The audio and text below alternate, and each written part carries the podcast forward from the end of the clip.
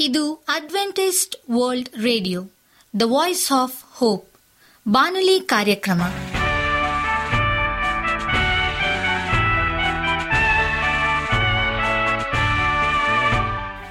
ನಮಸ್ಕಾರ ಪ್ರೀತಿಯ ಕೇಳುಗರೆ, ನಾನು ನಿಮ್ಮ ಆಕಾಂಕ್ಷ ಪಾಲ್. ನಮ್ಮ ನಿಲಯದ ಕನ್ನಡ ಕಾರ್ಯಕ್ರಮಕ್ಕೆ ತಮ್ಮೆಲ್ಲರಿಗೂ ಆತ್ಮೀಯ ಸುಸ್ವಾಗತ. ಮುಂದಿನ ಮೂವತ್ತು ನಿಮಿಷಗಳಲ್ಲಿ ಸುಮಧುರ ಹಾಡುಗಳು ಹಾಗೂ ದೇವರ ವಾಕ್ಯವನ್ನು ಕೇಳೋಣ. ಈ ಕಾರ್ಯಕ್ರಮವು ನಿಮಗೆ ಸಂತೋಷ ತರಲೆಂದು ದೇವರಲ್ಲಿ ಪ್ರಾರ್ಥಿಸುತ್ತೇವೆ. ಈ ಕಾರ್ಯಕ್ರಮದ ಪ್ರಾರಂಭದಲ್ಲಿ ಸುಮಧುರ ಗೀತೆಯನ್ನು ಆಲಿಸೋಣ.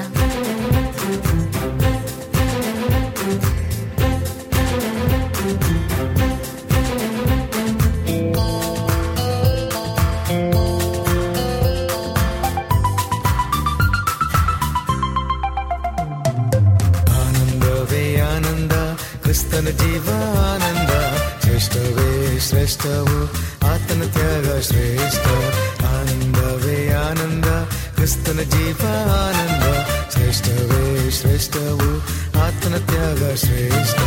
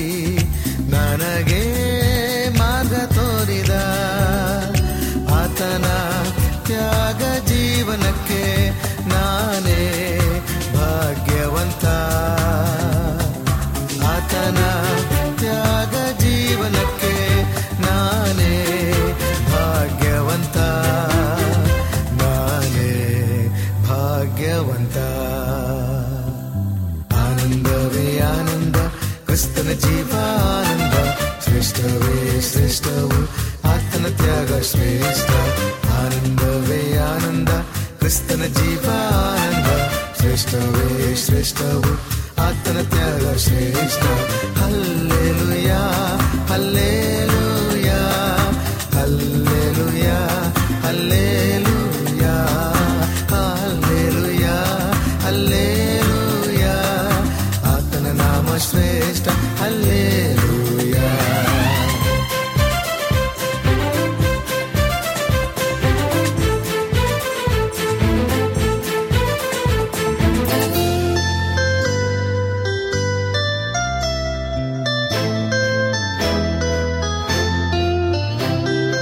ನನ್ನ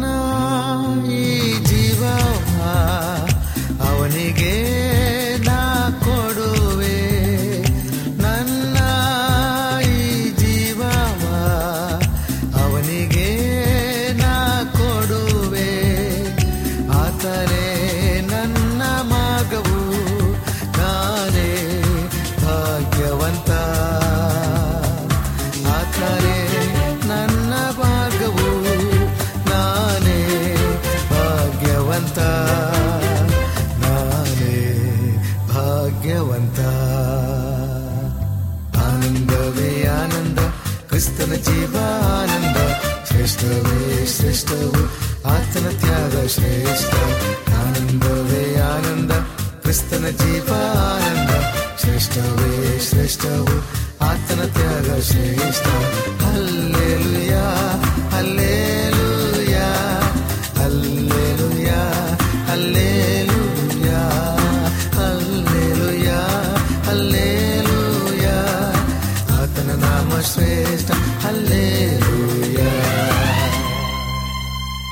ಆರೋಗ್ಯದ ಸಂದೇಶವನ್ನು ಕೇಳೋಣ. ಮಾನಸಿಕ ದನಿವು, ಭಾಗ ಒಂದು. ಮಾನಸಿಕ ದನಿವು, ಆಧುನಿಕ ಬದುಕಿನ ಆತಂಕಕಾರಿ ಬೆಳವಣಿಗೆಗೆ ನಾಗರಿಕತೆಯ ನಾಗಲೋಟಕ್ಕಿಳಿದಿರುವ ನಾಗರಿಕ ಮಾನವನನ್ನ ದೈಹಿಕ ದನಿವಿಗಿಂತಲೂ ಮಾನಸಿಕ ದನಿವು ಹೆಚ್ಚು ಕಾಡಿಸುತ್ತಿದೆ. ಬದುಕಿನ ಎಲ್ಲ ಕ್ಷೇತ್ರಗಳಲ್ಲಿಯೂ ವಿಷಮ ಪರಿಸ್ಥಿತಿಯನ್ನು ಎದುರಿಸುತ್ತಿರುವ ಮಾನವನ ಮನಸ್ಸು ಆವೇಗ, ಒತ್ತಡ ರೋಷ, ನಿರಾಸೆ, ಗೊಂದಲಗಳ ಗೋಜಿನಲ್ಲಿ ಗಿರಾಕಿ ಒಡೆಯುತ್ತಿದೆ. ಇಂದಿನ ನಮ್ಮ ಬದುಕಿನಲ್ಲಿ ಸಹಜತೆ, ಸ್ವಾಭಾವಿಕತೆಗಳ ಸತ್ತು ಹೋಗಿದ್ದು ಕೃತಿಮಯ ಪ್ರಧಾನವಾಗಿದೆ. ಭಾವನಾತ್ಮಕ ಒತ್ತಡ ಹಾಗೂ ಬದುಕಿನ ರೀತಿಗಳು ಪರಸ್ಪರ ಹೊಂದಿಕೊಳ್ಳದೆ ಇದರಿಂದಲೇ ನಮ್ಮ ಮಾನಸಿಕ ದನಿವು ಹೆಚ್ಚುತ್ತಿದೆ. ನೋವು, ಆತಂಕ, ಭಯ, ಭೀತಿ ಕಿರಿಕಿರಿ, ದ್ವಂದ್ವಗಳು ಆಧುನಿಕ ಬದುಕಿನ ಲಕ್ಷಣಗಳೇ ಆಗಿವೆ. ಇವುಗಳನ್ನು ಜೀರ್ಣಿಸಿಕೊಂಡೇ ಬದುಕಬೇಕಾದ ಅನಿವಾರ್ಯತೆಗಳಲ್ಲಿರುವ ಆಧುನಿಕ ಮಾನವನಿಗೆ ಬಡತನ, ರೋಗಗಳು, ಕುಟುಂಬ ಕಲಹ, ನಿರುದ್ಯೋಗ, ಆರ್ಥಿಕ ಅಸಹಾಯಕತೆ, ಉದ್ಯೋಗ ತಾಪತ್ರಯಗಳು, ಬದುಕಿನ ಅಭದ್ರತೆಗಳು ಸರ್ವ ಸಾಮಾನ್ಯವಾಗಿವೆ ಹೀಗಾಗಿ ಆಧುನಿಕ ಮಾನವನ ಮಾನಸಿಕವಾಗಿ ಹೆಚ್ಚು ಹೆಚ್ಚು ಜರ್ಜರಿತಗೊಳ್ಳುತ್ತಿದ್ದಾನೆ. ದನಿವು ಆಯಾಸಗಳು ಪ್ರತಿಯೊಬ್ಬರಲ್ಲಿಯೂ ಕಾಣಿಸಿಕೊಳ್ಳುವ ಸಾಮಾನ್ಯ ಸಂಗತಿಗಳು. ಪ್ರತಿಯೊಂದು ಜೀವಿಯು ಬದುಕಿನ ನಿತ್ಯ ಚಟುವಟಿಕೆಗಳಲ್ಲಿ ತೊಡಗಿದ್ದು, ಆಯಾಸಗೊಳ್ಳುವುದು ಸರ್ವೇ ಸಾಮಾನ್ಯ. ಕೆಲಸ ಮಾಡುತ್ತಾ ಹೋದಂತಹ ದೇಹದ ಮಾಂಸಖಂಡಗಳು ದುರ್ಬಲಗೊಳ್ಳುತ್ತಾ ಬಂದಾಗ ಕೆಲಸ ನಿಲ್ಲಿಸುತ್ತಾರೆ. ಇದೇ ದೈಹಿಕ ಧನಿವು ದುಡಿದ ದೇಹಕ್ಕೆ ಧನಿವಾದಾಗ ಆಹಾರ, ಪಾನೀಯಗಳನ್ನು ಸೇವಿಸಿ ವಿಶ್ರಾಂತಿ ಪಡೆಯುತ್ತಾರೆ. ದುಡಿಯುವ ಜೀವಿಗಳಿಗೆ ವಿಶ್ರಾಂತಿ ಬೇಕೆಂದೇ ಸೃಷ್ಟಿಯ ಹಗಲು ರಾತ್ರಿಗಳಿಗೆ ಹುಟ್ಟು ಹಾಕಿದೆ. ದೇಹ ರಾತ್ರಿ ಹಿಡಿ ವಿಶ್ರಾಂತಿ ಪಡೆದು ಚೈತನ್ಯ ಹೊಂದಿ ಮತ್ತೆ ಕೆಲಸಕ್ಕೆ ಸಿದ್ಧವಾಗುತ್ತದೆ. ಮಾನಸಿಕ ಧನಿವು ದೈಹಿಕ ಧನಿವಿಗಿಂತ ಹೆಚ್ಚು ಅಗಮ್ಯವಾದದ್ದು. ಈ ಧನುವಿನ ನಿವಾರಣೆ ಅಷ್ಟು ಸುಲಭವಲ್ಲ. ಇದು ಇಂದಿನ ಹೆಚ್ಚು ಕಡಿಮೆ ಎಲ್ಲರ ಮೇಲೂ ತನ್ನ ಹಿಡಿತ ಸಾಧಿಸಿದೆ. ಇಂದಿನವರೆಗೆ ತೃಪ್ತಿ ಎಂಬುದೇ ಇಲ್ಲ. ಬೇಕು ಇನ್ನೂ ಬೇಕು ಎನ್ನುವುದೇ ಇವರ ಮಂತ್ರ ಬಯಸಿದ್ದು ಸುಲಭದಲ್ಲಿ ಸಿಗದೆ ಹೋದಾಗ ಮಾನಸಿಕ ಕಿರಿಕಿರಿ ಆರಂಭವಾಗುತ್ತದೆ. ಅದನ್ನು ಪಡೆಯಲು ಅನೇಕ ವಾಮ ಮಾರ್ಗಗಳ ಚಿಂತೆ ಆರಂಭವಾಗುತ್ತದೆ. ಈ ಚಿಂತೆಯಲ್ಲಿ ಇಂದಿನವರು ಸಹಜತೆಯನ್ನು ಕಳೆದುಕೊಳ್ಳುತ್ತಾರೆ. ಯೋಚಿಸಿ ಯೋಚಿಸಿ ಮಾನಸಿಕವಾಗಿ ಬಳಲುತ್ತಾರೆ. ಮಾನಸಿಕ ಧನಿವು ಹೆಚ್ಚುತ್ತಾ ಹೋದಾಗ ಅವರು ಆತ್ಮಹತ್ಯೆಗೂ ಪ್ರಯತ್ನಿಸುತ್ತಾರೆ. ಮಾನಸಿಕ ಧನಿವು ಅತಿಯಾದಾಗ ಅದು ದೇಹದ ಮೇಲೂ ಪ್ರಭಾವ ಬೀರುತ್ತದೆ. ಮನಸ್ಸು ಮತ್ತು ದೇಹ ಒಂದರ ಆರೋಗ್ಯಕ್ಕೆ ಇನ್ನೊಂದು ಪೂರಕ ಎಂಬುದನ್ನು ಮರೆಯಬಾರದು. ಮಾನಸಿಕ ದಣಿವಿಗೆ ಒಳಗಾದವರು ಚಿತ್ತ ಚಂಚಲತೆಯನ್ನು ಕಳೆದುಕೊಂಡು ತಮಗೇನಾಗುತ್ತದೆ ಎಂಬುದನ್ನು ಅರ್ಥ ಮಾಡಿಕೊಳ್ಳದೆ ಹೋಗುತ್ತಾರೆ. ವಿನಾಕಾರಣ ವೈದ್ಯರಿಗೆ ಹಣ ಸುರಿಯುತ್ತಾರೆ. ಮನಸ್ಸಿನ ದಣಿವಿನ ನಿವಾರಣಾ ಔಷಧ ತಮ್ಮ ಮನಸ್ಸಿನಲ್ಲೇ ಇದೆ ಎಂಬುದನ್ನು ಇವರು ತಿಳಿದುಕೊಳ್ಳುವುದಿಲ್ಲ. ತಮಗೆ ಯಾವುದೋ ಭಯಾನಕ ರೋಗವಿದೆ ಎಂದೇ ಭಾವಿಸಿ ಇನ್ನಷ್ಟು ಮಾನಸಿಕ ಉದ್ವೇಗಕ್ಕೆ ಬಲಿಯಾಗುತ್ತಾರೆ. ಕಾಲದ ಗತಿಯಲ್ಲಿ ಹೃದಯಾಘಾತಕ್ಕೆ ಒಳಗಾಗಿ ಈ ಲೋಕ ಯಾತ್ರೆ ಮುಗಿಸುತ್ತಾರೆ. ಇದು ಹೆಚ್ಚುತ್ತಿರುವ ಹೃದಯಾಘಾತಗಳಿಗೆ ಮಾನಸಿಕ ದಣಿವೆ ಹೆಚ್ಚು ಕಾರಣ ಎನ್ನಲಾಗಿದೆ. ಮಾನಸಿಕ ದಣಿವಿಗೆ ಸಂಬಂಧಿಸಿದ ಕಾರಣಗಳು. ಹಲವರು ಇದು ಸಂಶೋಧನೆಗಳ ಮೂಲಕ ಕಂಡುಕೊಂಡ ಪ್ರಮುಖ ಕಾರಣಗಳು ಹೀಗಿವೆ. ಸುತ್ತಲಿನ ಪರಿಸರ. ನಮ್ಮ ಸುತ್ತಲಿನ ಪರಿಸರ ಮಾನಸಿಕ ದಣಿವಿಗೆ ಪ್ರಮುಖ ಕಾರಣ ಎಂಬುದು ಪ್ರಾಯೋಗಿಕವಾಗಿ ಸಿದ್ಧವಾಗಿದೆ. ಬೆಳಕು ಕಡಿಮೆ ಇರುವ, ಸದ್ದು ಗದ್ದಲ ಹೆಚ್ಚಾಗಿರುವ ಸ್ಥಳಗಳಲ್ಲಿ ಹೆಚ್ಚು ಹೊತ್ತು ಕೆಲಸ ಮಾಡುವುದು ಮಾನಸಿಕ ದಣಿವಿಗೆ ಕಾರಣ ಎನ್ನಲಾಗಿದೆ. ಅಧ್ಯಯನ ಒಂದರ ಪ್ರಕಾರ ಬಹುಮಹಡಿ ಕಟ್ಟಡದ ನೆಲಭಾಗದಲ್ಲಿ ಕೆಲಸ ಮಾಡುವವರು ಮೂರು ನಾಲ್ಕು ಮಹಡಿಗಳ ಮೇಲೆ ಕೆಲಸ ಮಾಡುವವರಿಗಿಂತ ಹೆಚ್ಚು ಮಾನಸಿಕ ದನಿವಿನಿಂದ ಬಳಲುತ್ತಾರೆ. ಇದಕ್ಕೆ ನೆಲ ಮಾಳಿಗೆಯವರಿಗೆ ಕೇಳುವ ಕರ್ಕಶ ಶಬ್ದ ಹಾಗೂ ಗಾಳಿ ಬೆಳಕು ಸರಿಯಾಗಿ ದೊರೆಯದೇ ಇರುವುದೇ ಕಾರಣ. ನಿಮಗೆ ಸತ್ಯವೇದದ ಬಗ್ಗೆ ಹೆಚ್ಚಿನ ಮಾಹಿತಿ ಬೇಕಾದರೆ ನಮ್ಮ ವಿಳಾಸಕ್ಕೆ ಪತ್ರ ಬರೆಯಿರಿ ಅಥವಾ ದೂರವಾಣಿ ಕರೆ ಮಾಡಿರಿ. ನಮ್ಮ ದೂರವಾಣಿಯ ಸಂಖ್ಯೆ ಒಂಬತ್ತು ಸೊನ್ನೆ ಆರು ಸೊನ್ನೆ ಆರು ಎಂಟು ನಾಲ್ಕು ಏಳು ಏಳು ಮೂರು ಹಾಗೂ ಎಂಟು ಮೂರು ಒಂಬತ್ತು ಸೊನ್ನೆ ಆರು ಸೊನ್ನೆ ಐದು ಎರಡು ಒಂಬತ್ತು ಒಂಬತ್ತು. ನಮ್ಮ ವಿಳಾಸ Adventist media centre S D A mission compound Salisbury Park Market Yard post Pune ನಾಲ್ಕು ಒಂದು ಒಂದು ಸೊನ್ನೆ ಮೂರು ಏಳು ಮಹಾರಾಷ್ಟ್ರ.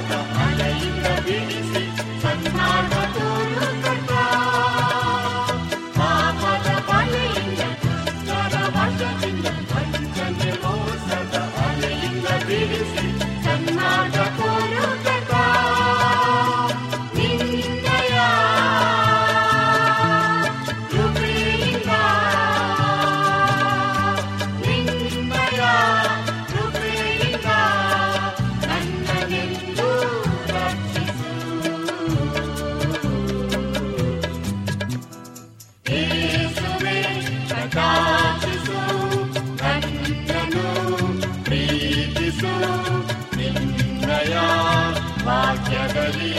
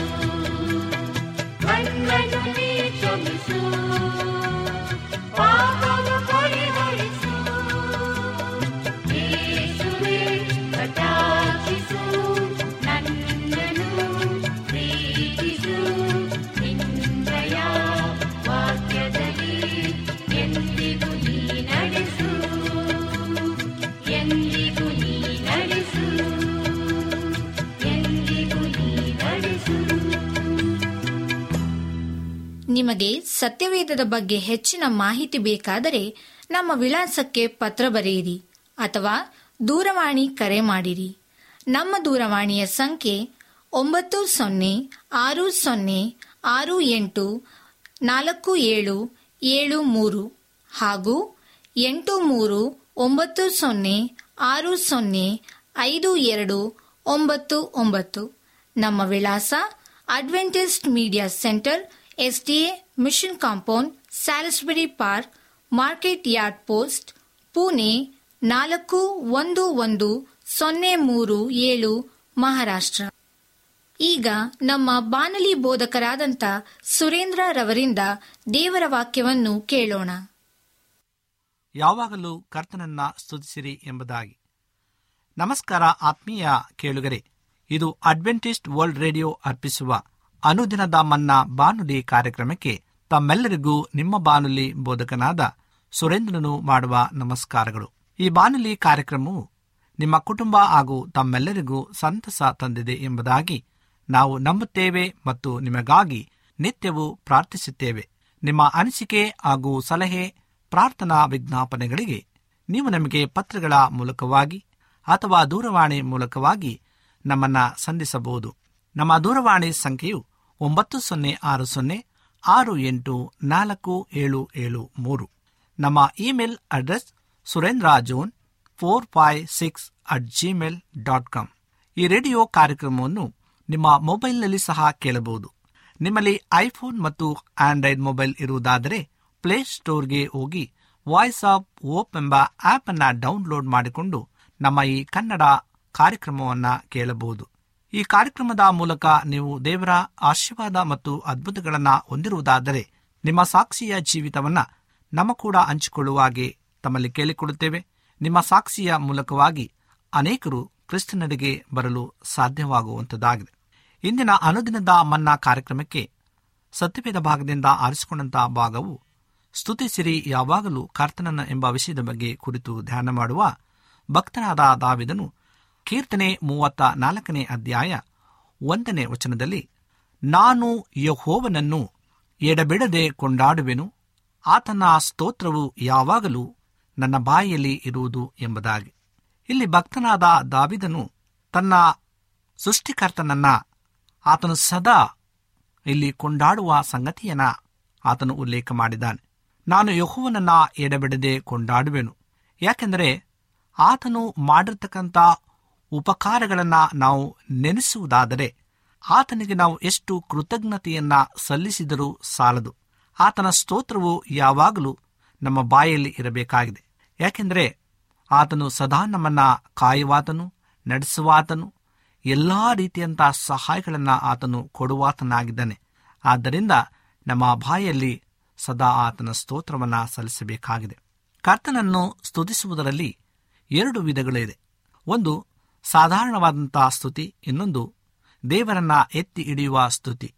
ದೇವರು ನಮಗೆ ಮಾಡಿದ ಉಪಕಾರಗಳನ್ನ ನೆನೆಸಿ ಸ್ತುತಿಸುವುದು ಸಾಧಾರಣವಾದಂತಹ ಸ್ತುತಿಯಾಗಿದೆ. ಇದು ಸ್ವಾಭಾವಿಕವಾದಂತಹ ಸ್ತುತಿ. ಎಲ್ಲ ಆಶೀರ್ವಾದಗಳು ಇರುವಾಗ ದೇವರನ್ನು ಸ್ತುತಿಸುವುದು ದೊಡ್ಡ ಕಾರ್ಯವಲ್ಲ. ಆದರೆ ಪರಿಸ್ಥಿತಿಗಳು ನಮಗೆ ವಿರೋಧವಾಗಿರುವಾಗ ಅಥವಾ ನಮಗೆ ಎದುರಾಗಿರುವಾಗ ದೇವರನ್ನು ಸ್ತುತಿಸುವ ಸ್ತುತಿಯೇ ಮಹಿಮೆಯಾದ ಸ್ತುತಿಯಾಗಿದೆ. ಆಗ ದೇವರು ನಿಮ್ಮ ಕೈಗಳಲ್ಲಿ ಈ ಬಾಯಿ ಕತ್ತಿಯನ್ನ ನೀಡುವನು. ದೇವರ ವಾಕ್ಯವೇ ಈ ಬಾಯಿ ಕತ್ತಿ. ಇದರಿಂದ ಇರುಳಿನ ಅಂಧಕಾರವನ್ನ ಬೆಳಕಾಗಿಸಿ ಶತ್ರುಗಳನ್ನ ಸಮ್ಮರಿಸುವಿರಿ ಇದು ಒಂದು ದೊಡ್ಡ ರಹಸ್ಯವಾಗಿದೆ. ಪ್ರಿಯ ಆತ್ಮೀಯ ಕೇಳುಗರೆ, ಇಂದು ದೇವರು ನಮಗೆ ಅಂತಹ ಆಯುಧಗಳನ್ನ ಕೊಡಲು ಸಕ್ತನಾಗಿದ್ದಾನೆ. ಯಾವಾಗಲೂ ನಾವು ಕರ್ತನನ್ನ ಆಶ್ರಯಿಸಿಕೊಳ್ಳುವಾಗ ನಮಗೆ ಬರಬಹುದಾದ ಎಲ್ಲ ಗಂಡಾಂತಗಳು ಅಪಾಯಗಳು, ವಿಪತ್ತುಗಳಿಂದ ದೇವರು ಆ ರಕ್ಷಿಸುವುದಕ್ಕೋಸ್ಕರವಾಗಿ ನಮ್ಮನ್ನ ಸದಾ ಆತನ ದೂತರನ್ನ ಕಾವಲಾಗಿ ಕಾಯಲು ಸಕ್ತನಾಗಿದ್ದಾನೆ. ಉದಾಹರಣೆಯಾಗಿ, ಭಕ್ತನಾದ ಯೋಬನನ್ನ ನಾವು ಇಂದು ತೆಗೆದುಕೊಳ್ಳುವಾಗ ನಿರೀಕ್ಷಿಸಿದ ಸೋದನೆಗಳು ಒಂದರ ಹಿಂದೆ ಒಂದು ಬರುತ್ತಲೇ ಇದ್ದವು. ಅನೇಕ ಸಾರಿ ಸಮಸ್ಯೆಗಳು ನಮಗೆ ಎದುರಾದಾಗ ಆ ಸಮಸ್ಯೆಯನ್ನು ನಾವು ಪರಿಹರಿಸುವುದರೊಳಗಾಗಿ ಮತ್ತೊಂದು ಸಮಸ್ಯೆ ನಮ್ಮ ಎದುರು ಬಂದು ನಿಂತಿರುವಂತದ್ದಾಗಿದೆ. ಅದೇ ರೀತಿಯಾಗಿ ಭಕ್ತನಾದಂಥ ಯೋಬನನ್ನ ನಾವು ನೋಡುವಾಗ ಆತನು ನಿರೀಕ್ಷಿಸದ ಶೋಧನೆಗಳು ಒಂದರ ಹಿಂದೆ ಒಂದೇ ಬರುತ್ತಲೇ ಇದ್ದವು. ಏನು ಮಾಡಬೇಕೆಂಬುದು ತಿಳಿಯದ ಪರಿಸ್ಥಿತಿ ಒಂದೇ ದಿನದಲ್ಲಿ ಮನೆ ಬಿದ್ದು ಹೋಯಿತು. ಅವನ ಹತ್ತು ಮಕ್ಕಳು ಮರಣ ಹೊಂದಿದ್ದರು. ಶತ್ರುಗಳು ಆತನ ಸೇವಕರನ್ನ ಸೆರೆ ಒಯ್ದರು. ಆಕಾಶದಿಂದ ಬೆಂಕಿ ಬಿದ್ದು ದನಕರುಗಳು ಸುಟ್ಟು ನಾಶವಾದವು. ಅವನ ಹೆಂಡತಿಯು ಅವನಿಗೆ ವಿರೋಧವಾಗಿ ಮಾತನಾಡಿ, ನೀನು ನನ್ನ ಯಥಾರ್ಥತ್ವವನ್ನ ಇನ್ನು ಬಿಡಲಿಲ್ಲವೋ? ಎಂಬುದಾಗಿ ಆತನನ್ನ ದೂಷಿಸಿದಳು. ಇಂದು ನಾವು ಎಷ್ಟರ ಮಟ್ಟಿಗೆ ನಾವು ಶೋಧನೆಯಲ್ಲಿ ಬಿದ್ದಾಗ ದೇವರನ್ನ ನಾವು ಸ್ತುತಿಸುತ್ತರಾಗಿದ್ದೇವೆ. ಎಷ್ಟರ ಮಟ್ಟಿಗೆ ನಾವು ಆ ಕಷ್ಟದಲ್ಲಿ, ಸಮಸ್ಯೆಯಲ್ಲಿ ಬಿದ್ದಾಗ ಕರ್ತನನ್ನ ನಾವು ಎದುರುಗೊಳ್ಳಲಿಕ್ಕೆ ನಾವು ಸಿದ್ಧರಾಗಿದ್ದೇವೆ ಎಂಬುದನ್ನು ನಾವು ಪರೀಕ್ಷೆ ಮಾಡಿಕೊಳ್ಳಬೇಕಾಗಿದೆ. ಪ್ರಿಯ ಆತ್ಮೀಯ ಸಹೋದರ, ಸಹೋದರಿಯರೇ, ಇಂದು ನಾವು ದೇವರನ್ನ ಸ್ತುತಿಸುವಾಗ, ದೇವರನ್ನ ಮಹಿಮೆಪಡಿಸುವಾಗ ಆತನೊಬ್ಬನೇ ಮಹಿಮೆಯನ್ನ ಹೊಂದಿಕೊಳ್ಳಬೇಕಾಗಿದೆ. ಆ ರೀತಿಯಾಗಿ ಯೋಬನ ಹೆಂಡತಿಯು ಆತನನ್ನ ದೂಷಣೆ ಮಾಡಿದಳು. ಇನ್ನು ನಿನ್ನ ಯಥಾರ್ಥತ್ವವನ್ನ ಬಿಡಲಿಲ್ಲವೋ ದೇವನನ್ನ ದೂಷಿಸಿ ಸಾಯಿ ಎಂದು ಹೇಳಿದಳು. ಆದರೆ ಭಕ್ತನಾದ ಯೋಬನು ಸ್ತುತಿಯ ಮಹಿಮೆಯನ್ನ ಅರಿತಿದ್ದನು. ಯಹೋವನೇ ಕೊಟ್ಟನು, ಯಹೋವನೇ ತೆಗೆದುಕೊಂಡನು, ಯಹೋವನ ನಾಮಕ್ಕೆ ಸ್ತೋತ್ರವಾಗಲಿ ಎಂಬುದಾಗಿ. ಯೋಬ ಒಂದನೇ ಅಧ್ಯಾಯ ಇಪ್ಪತ್ತ ಒಂದನೇ ವರ್ಷದಲ್ಲಿ ಆತನು ಬಹಳ ಸ್ಪಷ್ಟವಾಗಿ ಈ ವಾಕ್ಯವನ್ನ ಹೇಳುವಂತನಾಗಿದ್ದನು. ಇಂದು ವೇಳೆ ಅಂತಹ ಸಮಸ್ಯೆಯಲ್ಲಿ ನಾವು ಸಿಲುಕಿದಂತ ಪಕ್ಷದಲ್ಲಿ ಯೋಬನ ಹಾಗೆ ನಾವು ಹೇಳುತ್ತಿದ್ದೇವಾ ಎಂಬುದನ್ನ ನಾವು ಪ್ರಶ್ನೆ ಮಾಡಿಕೊಳ್ಳಬೇಕಾಗಿದೆ. ಆತನು ಕರ್ತನ ಮೇಲೆ ಇಟ್ಟಿದ್ದ ನಂಬಿಕೆಯನ್ನ ಕಳೆದುಕೊಳ್ಳಲಿಲ್ಲ. ಆತನು ಭರವಸೆಯನ್ನ ಕಳೆದುಕೊಳ್ಳಲಿಲ್ಲ. ಆತನ ಎಲ್ಲವನ್ನು ಕೊಟ್ಟನು, ಆತನ ಎಲ್ಲವನ್ನ ತೆಗೆದುಕೊಂಡನು, ಆತನ ನಾಮಕ್ಕೆ ಸ್ತೋತ್ರವಾಗಲಿ ಎಂಬುದಾಗಿ ಯೋಬನು ಹೇಳುವಂತನಾಗಿದ್ದಾನೆ. ಯೋಬನ ಕುರಿತು ಒಬ್ಬ ಬೋಧಕರು ಈ ರೀತಿಯಾಗಿ ಹೇಳಿದರು, ಒಬ್ಬ ಮನುಷ್ಯನ ಜೀವಿತ ಕಾಲವೆಲ್ಲ ಅನುಭವಿಸುವ ಕಷ್ಟ ಉಪದ್ರವಗಳನ್ನು, ವೇದನೆಗಳನ್ನು ಒಟ್ಟುಗೂಡಿಸಿದರೂ ಅವು ಯಾವುದೂ ಒಂದು ದಿನದಲ್ಲಿ ಯೋಬನು ಅನುಭವಿಸಿದ ಕಷ್ಟಗಳಿಗೆ ಸಮಾನನಾದದ್ದಲ್ಲ ಎಂಬುದಾಗಿ ಆತನು ಹೇಳುವಂತನಾಗಿದ್ದನು. ಪ್ರಿಯ ಸಹೋದರ ಸಹೋದರರೇ, ಎಂದು ಕಷ್ಟಕಾಲದಲ್ಲಿ ಯೋಬನು ದೇವರನ್ನ ಸ್ತುತಿಸಿದ್ದರಿಂದ ಕಳೆದುಕೊಂಡದ್ದೆಲ್ಲದರ ಎರಡರಷ್ಟು ಆಶೀರ್ವಾದವನ್ನು ಆತನು ಹಿಂದಕ್ಕೆ ಪಡೆದನು ಎಂಬುದಾಗಿ ಯೋಬನ ಪುಸ್ತಕ ನಲವತ್ತ ಎರಡನೇ ಅಧ್ಯಾಯದಲ್ಲಿ ಆತನು ಎರಡರಷ್ಟು ಆಶೀರ್ವಾದವನ್ನು ಹೊಂದಿದ ವಿಷಯವಾಗಿ ಬರೆಯಲ್ಪಟ್ಟಿದೆ. ಇಂದು ನಾವು ನಂಬಿಗಸ್ಥರಾಗಿದ್ದಂಥ ಪಕ್ಷದಲ್ಲಿ, ಆತನಿಗೆ ನಾವು ವಿಧೇಯರಾಗಿದ್ದಂಥ ಪಕ್ಷದಲ್ಲಿ, ಆತನಿಗೆ ನಾವು ಸದಾ ಸ್ತುತಿಯನ್ನ ಸಲ್ಲಿಸುವಂತ ಮಕ್ಕಳಾಗಿದ್ದಂಥ ಪಕ್ಷದಲ್ಲಿ ದೇವರು ನಾವು ಕಳೆದುಕೊಂಡಿರ್ತಕ್ಕಂಥ ಎಲ್ಲ ಆಶೀರ್ವಾದವನ್ನ ಆತನು ಎರಡರಷ್ಟು ನಮಗೆ ದಯಪಾಲಿಸಿಕೊಳ್ಳಲು ಸಕ್ತನಾಗಿದ್ದಾನೆ. ದೇವ ಮಕ್ಕಳೇ, ಇಂದು ಪರಿಸ್ಥಿತಿಗಳು ನಿಮಗೆ ವಿರೋಧವಾಗಿರುವುದಾ? ಮನೆಯಲ್ಲಿ ವ್ಯಾಧಿ, ಬಡತನ, ಸಾಲದ ಸಮಸ್ಯೆಗಳಿರುವುದಾ? ಕರ್ತನನ್ನ ಅಂತರಾಳದಿಂದ ಸ್ತುತಿಯಲಾರಂಭಿಸಿರಿ. ಏನನ್ನು ಕಳೆದುಕೊಂಡರೂ ದೇವರ ಮೇಲೆ ನಂಬಿಕೆಯನ್ನ ಕಳೆದುಕೊಳ್ಳಬೇಡಿರಿ. ಇಂದು ದೇವರು ನಮಗೆ ಆ ಒಂದು ಆಶೀರ್ವಾದವನ್ನು ಕೊಡಲು ಸಕ್ತನಾಗಿದ್ದಾನೆ. ಒಂದು ವೇಳೆ ನಾವು ನಿಸ್ಸಂತರಾಗಿದ್ದೇವಾ? ಯೋಚನೆಯಲ್ಲಿದ್ದೇವಾ? ಚಿಂತೆಗೊಳಗಾಗಿದ್ದೇವಾ? ಸಾಲದ ಬಾಧೆಯಲ್ಲಿದ್ದೀವಾ? ಚಿಂತಿಸಬೇಡಿರಿ. ದೇವರು ನಿಮ್ಮೆಲ್ಲಾ ಸಮಸ್ಯೆಗಳನ್ನು ಅದನ್ನು ತೆಗೆದು ಸಂಪೂರ್ಣವಾದಂಥ ಆ ಒಂದು ಬಿಡುಗಡೆಯನ್ನು ಕೊಡಲು ಸಕ್ತನಾಗಿದ್ದಾನೆ. ಆದ್ದರಿಂದ ಪ್ರಿಯ ಸಹೋದರ ಸಹೋದರಿಯರೇ ನೀವು ಸದಾಕಾಲವು ಯಾವಾಗಲೂ ಕರ್ತನನ್ನ ಸ್ತುತಿಸಲು ಸಕ್ತರಾಗಿರಿ.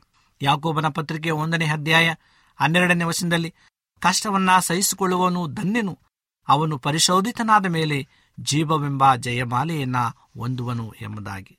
ಇಂದು ಅನೇಕ ಸಮಸ್ಯೆಗಳಲ್ಲಿ ನಾವು ಎದುರಿಸ್ತಾ ಇರ್ಬೋದು, ಅನೇಕ ಚಿಂತೆಗಳಲ್ಲಿ ನಾವು ಮುಳುಗಿರಬಹುದು, ಆದರೆ ಆ ಒಂದು ದೇವರ ಪರಿಶುದ್ಧವಾದಂಥ ಆಶೋಧಿತನಾದ ಶೋಧಿತನಾದ ಮೇಲೆ ಜೀವವೆಂಬ ಜಯಮಾಲೆಯನ್ನ ಹೊಂದುವನು ಎಂಬುದಾಗಿ ಯಾಕೋಬನು ಬರೆದಿದ್ದಾನೆ. ಪ್ರಿಯ ಕೇಳುಗರೆ, ಇಂದು ನಾವು ಯಾವಾಗಲೂ ಸಹ ಕರ್ತನ ಎಡೆಬಿಡದೆ ನಾವು ಸ್ತುತಿಸುವ, ಆತನು ಮಾಡತಕ್ಕಂಥ ಉಪಕಾರಗಳನ್ನು ನೆನೆಸುವ, ಆತನಿಗೆ ನಾವು ಸದಾ ಸ್ತೋತ್ರವನ್ನ ಸಲ್ಲಿಸುವ ಮಕ್ಕಳಾಗಿ ನಾವು ಜೀವಿಸುವ. ದೇವರು ನಿಮ್ಮನ್ನ ಆಶೀರ್ವಾದ ಮಾಡಲಿ. ಈ ಸಮಯದಲ್ಲಿ ನಮ್ಮ ಕಣ್ಣುಗಳನ್ನು ಮುಚ್ಚಿ ದೇವರೊಟ್ಟಿಗೆ ನಾವು ಪ್ರಾರ್ಥನೆಯನ್ನು ಮಾಡಿಕೊಳ್ಳೋಣ. ಪರಲೋಕದ ತಂದೆಯಾದ ದೇವರೇ, ನಿನಗೆ ಸ್ತೋತ್ರವನ್ನ ಸಲ್ಲಿಸ್ತೇವೆ. ಈ ದಿನದ ಬಂದಂತ ಸಂದೇಶಕ್ಕಾಗಿ ನಿನಗೆ ಸ್ತೋತ್ರ ಸ್ವಾಮಿ. ಕರ್ತನನ್ನು ಯಾವಾಗಲೂ ಸ್ತುತಿಸಿರಿ ಎಂಬುದಾಗಿ. ಹೌದು ದೇವರೇ, ನೀನು ಮಾಡತಕ್ಕಂಥ ಎಲ್ಲ ಉಪಕಾರ ಸಹಾಯಗಳಿಗಾಗಿ ನಾವು ನಿನ್ನನ್ನು ಸ್ತುತಿಸ್ತೇವೆ, ಮಹಿಮೆಪಡಿಸ್ತೇವೆ, ನಿನ್ನನ್ನು ಕೊಂಡಾಡುತ್ತೇವೆ. ಈ ವಾಕ್ಯಗಳನ್ನು ಕೇಳುತ್ತಿರುವಂತಹ ಪ್ರತಿಯೊಬ್ಬೊಬ್ಬ ನಿನ್ನ ಪ್ರಿಯ ಮಕ್ಕಳನ್ನ ಬಲಪಡಿಸು, ಆಶೀರ್ವಾದ ಮಾಡು. ಅವರ ಜೀವಿತದಲ್ಲಿ ಕರ್ತನೆ, ಸದಾ ನಿನ್ನನ್ನೇ ದೃಷ್ಟಿಸಿ, ನಿನ್ನನ್ನೇ ಸ್ತುತಿಸಿ, ನಿನಗೆ ಮಹಿಮೆಯನ್ನ ಉಂಟು ಮಾಡುವಂತ ಮಕ್ಕಳಾಗಿ ಅವ್ರನ್ನ ಮಾರ್ಪಡಿಸು. ಮತ್ತೊಮ್ಮೆ ತಲೆಬಾಗಿರ್ತಕ್ಕಂಥ ಪ್ರತಿಯೊಬ್ಬ ನಿನ್ನ ಪ್ರಿಯ ಮಕ್ಕಳನ್ನ ನಿಮ್ಮ ಕರಗಳಿಗೊಪ್ಪಿಸ್ಕೊಡ್ತಾ ಈ ಪ್ರಾರ್ಥನೆಯನ್ನ ಯೇಸು ಕ್ರಿಸ್ತನ ಮುದ್ದಾದ ನಾಮದಲ್ಲಿ ಬೇಡಿಕೊಳ್ಳುತ್ತೇವೆ ತಂದೆಯೇ ಆಮೇನ್. ನಿಮಗೆ ಸತ್ಯವೇದದ ಬಗ್ಗೆ ಹೆಚ್ಚಿನ ಮಾಹಿತಿ ಬೇಕಾದರೆ ನಮ್ಮ ವಿಳಾಸಕ್ಕೆ ಪತ್ರ ಬರೆಯಿರಿ ಅಥವಾ ದೂರವಾಣಿ ಕರೆ ಮಾಡಿರಿ. ನಮ್ಮ ದೂರವಾಣಿಯ ಸಂಖ್ಯೆ ಒಂಬತ್ತು ಸೊನ್ನೆ ಆರು ಸೊನ್ನೆ ಆರು ಎಂಟು, ನಾಲ್ಕು ಏಳು ಏಳು ಮೂರು ಹಾಗೂ ಎಂಟು ಮೂರು, ಒಂಬತ್ತು ಸೊನ್ನೆ, ಆರು ಸೊನ್ನೆ, ಐದು ಎರಡು, ಒಂಬತ್ತು ಒಂಬತ್ತು. ನಮ್ಮ ವಿಳಾಸ Adventist media centre S D A mission compound, Salisbury Park, Market Yard post, Pune ನಾಲ್ಕು ಒಂದು ಒಂದು ಸೊನ್ನೆ ಮೂರು ಏಳು, ಮಹಾರಾಷ್ಟ್ರ. ಮತ್ತೆ ಮುಂದಿನ ಕಾರ್ಯಕ್ರಮದಲ್ಲಿ ಭೇಟಿಯಾಗುವ. ನಮಸ್ಕಾರಗಳು. ಆನಂದವೇ ಆನಂದ, ಕ್ರಿಸ್ತನ ಜೀವ ಆನಂದ ಶ್ರೇಷ್ಠವೇ ಶ್ರೇಷ್ಠವು, ಆತನ ತ್ಯಾಗ ಶ್ರೇಷ್ಠ. ಆನಂದವೇ ಆನಂದ, ಕ್ರಿಸ್ತನ ಜೀವ ಆನಂದ ಶ್ರೇಷ್ಠವೇ ಶ್ರೇಷ್ಠವು, ಆತನ ತ್ಯಾಗ ಶ್ರೇಷ್ಠ.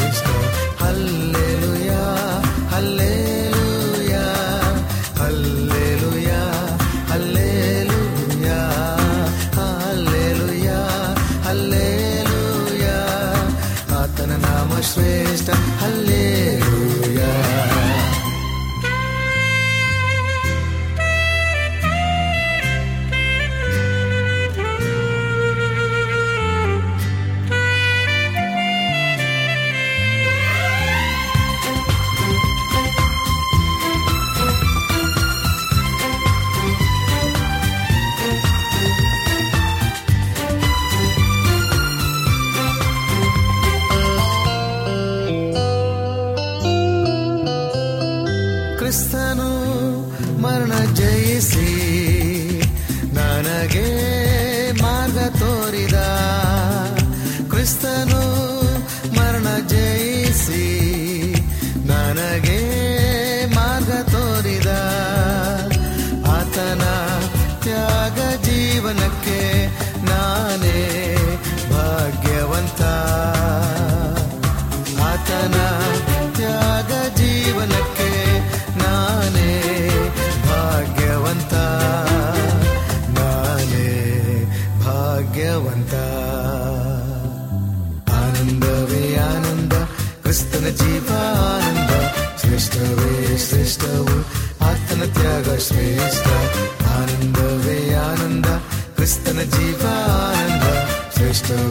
श्रेष्ठवु आत्मत्याग श्रेष्ठ